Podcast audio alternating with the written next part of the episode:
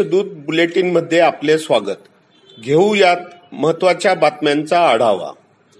एक ऑगस्ट शनिवारी साजऱ्या होणाऱ्या मुस्लिम बांधवांच्या बकरी ईद सणासाठी पोलीस प्रशासन यंत्रणा सज्ज झाली आहे. कोरोना संक्रमणाच्या पार्श्वभूमीवर रमजान ईद प्रमाणेच बकरी ईदला देखील ईदगाह मैदानांवर होणाऱ्या सामूहिक नमाज पठणास तसेच जनावरांच्या कत्तलखान्यातील कुर्बानीस शासनाने यंदा बंदी घातली आहे. नमाज पठणासह कुर्बानी घरातच करण्याचे आव्हान जिल्हाधिकारी सूरज मांढरे जिल्हा पोलीस प्रमुख डॉक्टर आरती सिंह व अप्पर पोलीस अधीक्षक संदीप घुगे प्रांत विजयानंद शर्मा आदी अधिकाऱ्यांनी शांतता समितीसह प्रमुख मुस्लिम धर्मगुरू तसेच सामाजिक कार्यकर्त्यांच्या बैठका घेत केले आहे. प्रशासन यंत्रणेच्या या आव्हानास मुस्लिम बांधवांनी देखील सकारात्मक प्रतिसाद दिला आहे. ईदगाऐवजी घरातच नमाज पठण करण्याचा निर्णय घेण्यात आला आहे.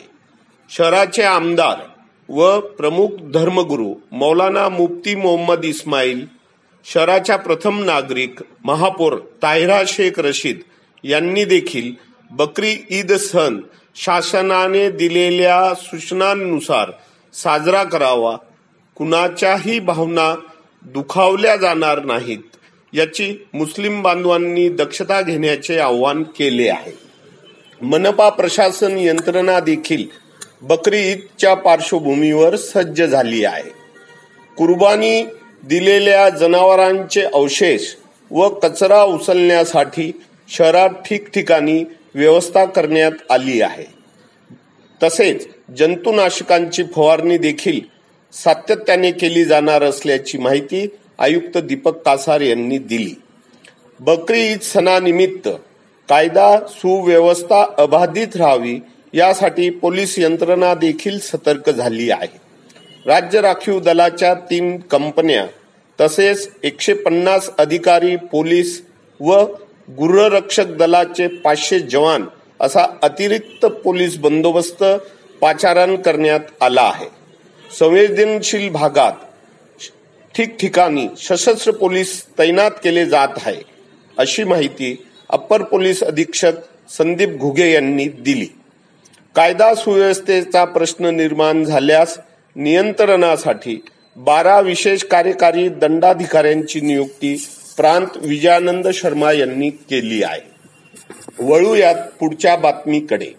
शासकीय जमिनीवरील घरांचे निवासी अतिक्रमण नियमित करण्याचा निर्णय राज्य शासनाने घेतला आहे.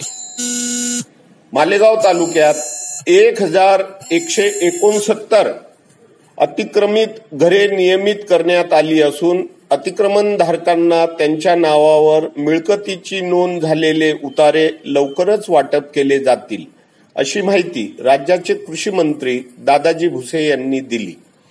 तालुक्यात सुमारे दहा हजारांपेक्षा जास्त निवासी घरकुलांचे अतिक्रमण आहे.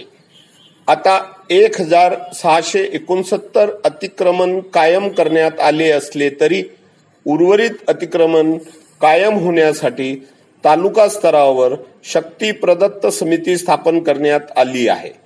ज्यांचे अतिक्रमण मंजूर झालेले नाही त्यांनी ग्रामपंचायतीकडे पाठपुरावा करून आपले प्रकरण समितीकडे सादर करावेत.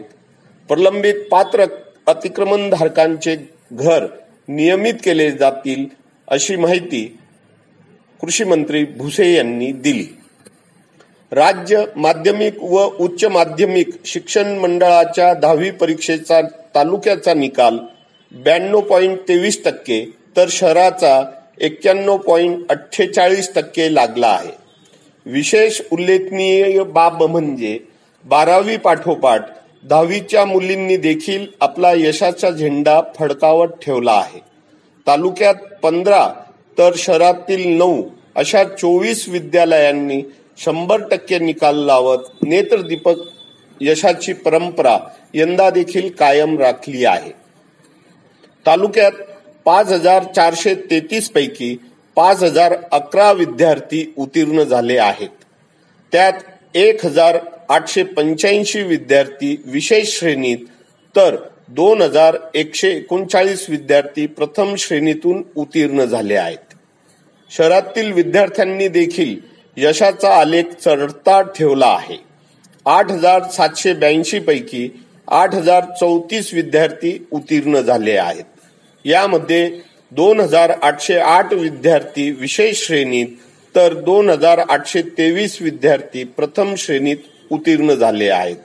गुणवंत विद्यार्थ्यांचे शाळा विद्यालयांतर्फे यथोचित सत्कार कौतुक केले जात आहेत. शहरात वृक्षांची कत्तल केल्यास अथवा फांद्या छाटल्यास संबंधितांविरुद्ध दंडात्मक अथवा फौजदारी गुन्हा दाखल करण्याचा पवित्रा महानगरपालिकेने घेतला आहे. धोकादायक वृक्ष अथवा वाळलेली झाडे मुळासकट काढण्यासह किंवा त्यांच्या फांद्या छाटाव्याच्या असल्यास महानगरपालिकेच्या वृक्ष प्राधिकरण समितीची मंजुरी घेणे प्राप्त आहे. परवानगी न घेतात परस्पर वृक्षतोड केल्यास संबंधिताविरुद्ध पाच हजार रुपयापर्यंत दंड अथवा फौजदारी गुन्हा दाखल केला जाणार असल्याचे आयुक्त दीपक कासार यांनी पत्रकाद्वारे स्पष्ट केले. या होत्या काही ठळक बातम्या.